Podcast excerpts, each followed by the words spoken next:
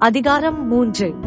அந்தபடி மனைவிகளே உங்கள் சொந்த புருஷர்களுக்கு கீழ்ப்படிந்திருங்கள்.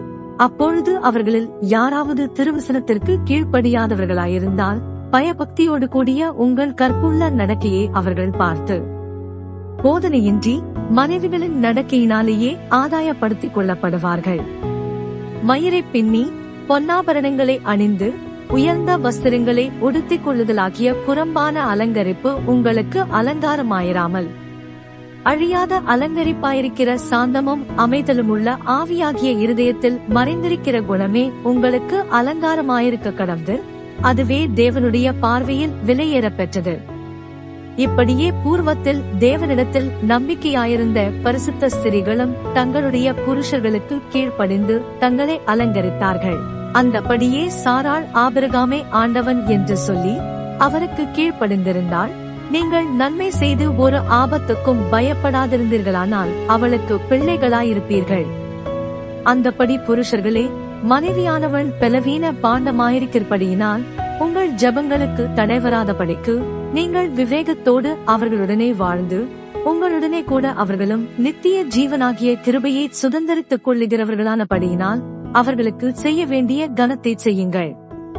மேலும் நீங்கள் எல்லாரும் ஒருமனப்பட்டவர்களும் இரக்கமுள்ளவர்களும் சகோதர சிநேகமுள்ளவர்களும் மன உருக்கமுள்ளவர்களும் இணக்கமுள்ளவர்களுமாயிருந்து தீமைக்கு தீமையையும் உதாசனத்துக்கு உதாசனத்தையும் சரி கட்டாமல் அதற்கு பதிலாக நீங்கள் ஆசீர்வாதத்தை சுதந்திரித்துக் கொள்ளும்படி அழைக்கப்பட்டிருக்கிறவர்கள் என்று அறிந்து ஆசிர்வதியுங்கள்.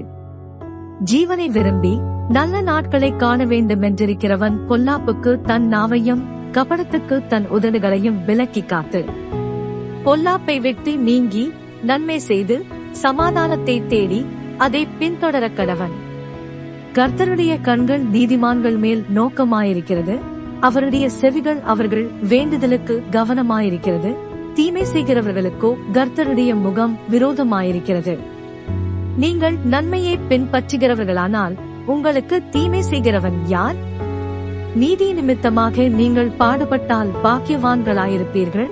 அவர்களுடைய பயமுறுத்தலுக்கு நீங்கள் பயப்படாமலும் கலங்காமலும் இருந்து கர்த்தராகிய தேவனை உங்கள் இருதயங்களில் பரிசுத்தம் பண்ணுங்கள்.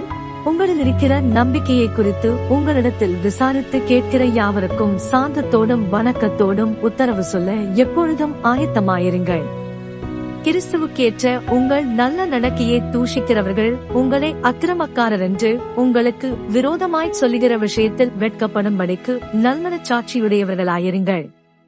தீமை செய்து பாடனுபவிப்பதிலும் தேவனுக்கு சித்தமானால் நன்மை செய்து பாடனுபவிப்பதே மேன்மையாயிருக்கும்.